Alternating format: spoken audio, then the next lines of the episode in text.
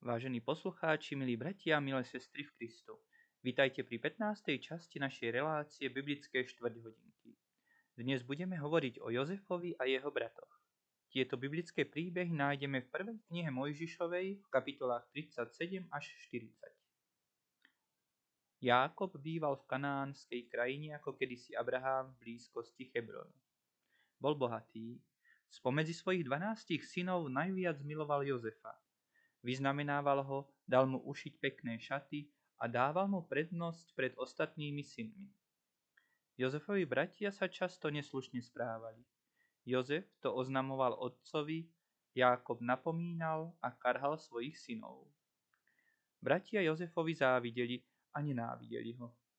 Nesúlad medzi bratmi ešte zväčšovali Jozefove sny. Raz hovoril Jozef bratom, čo sa mu snívalo. Viazali sme na poli snopy a môj snop sa postavil a ostal stáť. Vôkol stali vaše snopy a klaňali sa môjmu snopu. Bratia mu povedali, azda budeš kráľovať nad nami? A nenávideli ho ešte viac. Potom mal Jozef iný sen a rozprával o ňom bratom a otcovi.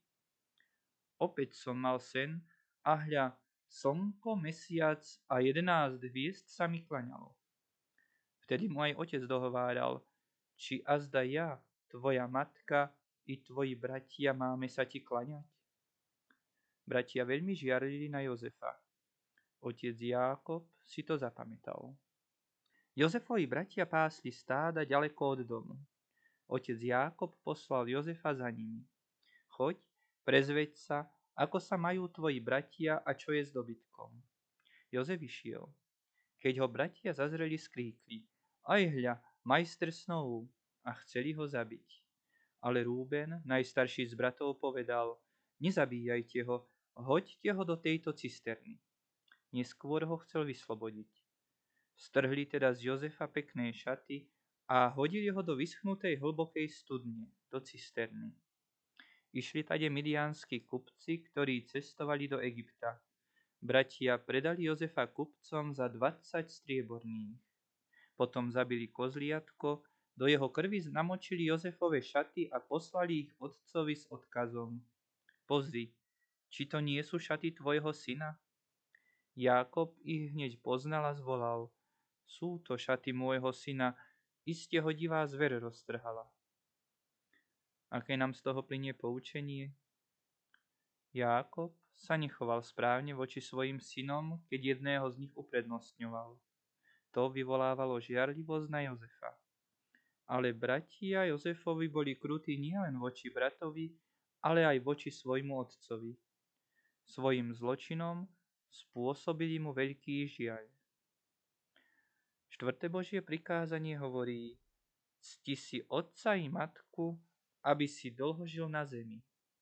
To znamená, máme sa Pána Boha báť a ho milovať, aby sme svojich rodičov a predstavených nepotupovali a nehnevali, ale aby sme ich ctili, im slúžili, ich poslúchali, milovali a veľmi si ich vážili.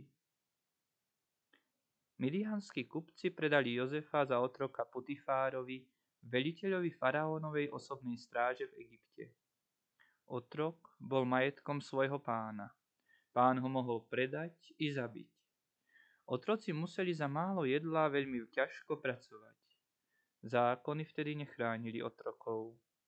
Jozef mal sedemnásť rokov, keď ho bratia predali do otroctva.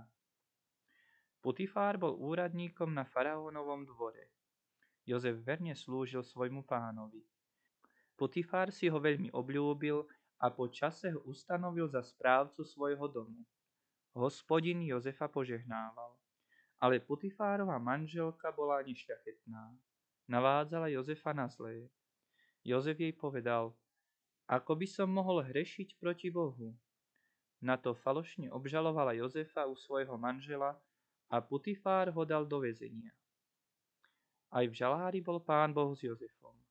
Žalárnik ho mal rád a zveril mu dozor nad väzňami.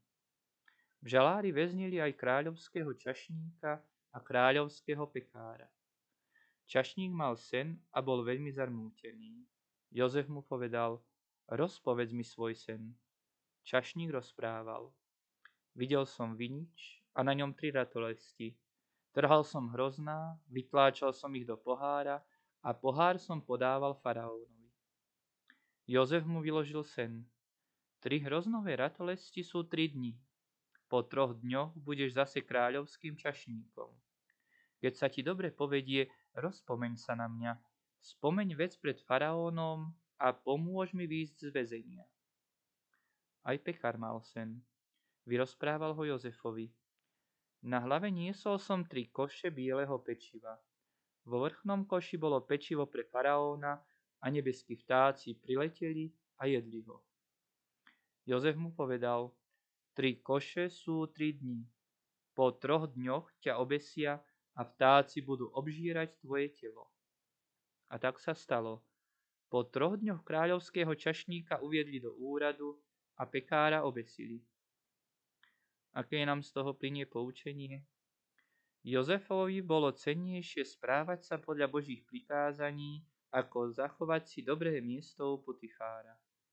Preto bol Pán Boh s ním aj vo väzení. Putifárova žena ohovárala Jozefa, lebo nechcel vyhovieť jej hriešnej žiadosti. Ohováraním a falošným svedectvom ľudia škodia iným. Kresťan nikdy nikoho neohovára. Ôsme Božie prikázanie nám hovorí, nevypovieš krivé svedectvo proti svojmu blížnemu. To znamená, máme sa Pána Boha báť a ho milovať, aby sme na blížneho svojho falošne neluhali, nezrádzali ho a nehohovárali, ani mu zlý chýr nerobili, ale aby sme ho ospravedlňovali, dobre o ňom zmýšľali aj hovorili a všetko v lepšom zmysle vysvetľovali. K tomu nás vedú aj slova päťdesiateho prvého žalmu, kde v dvanástom verši čítame. Srdce čisté stvor mi, ó Bože, a obnov vo mne ducha pevného.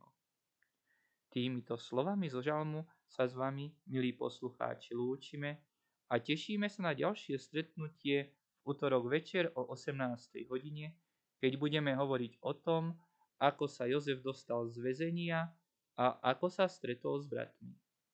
Do počutia.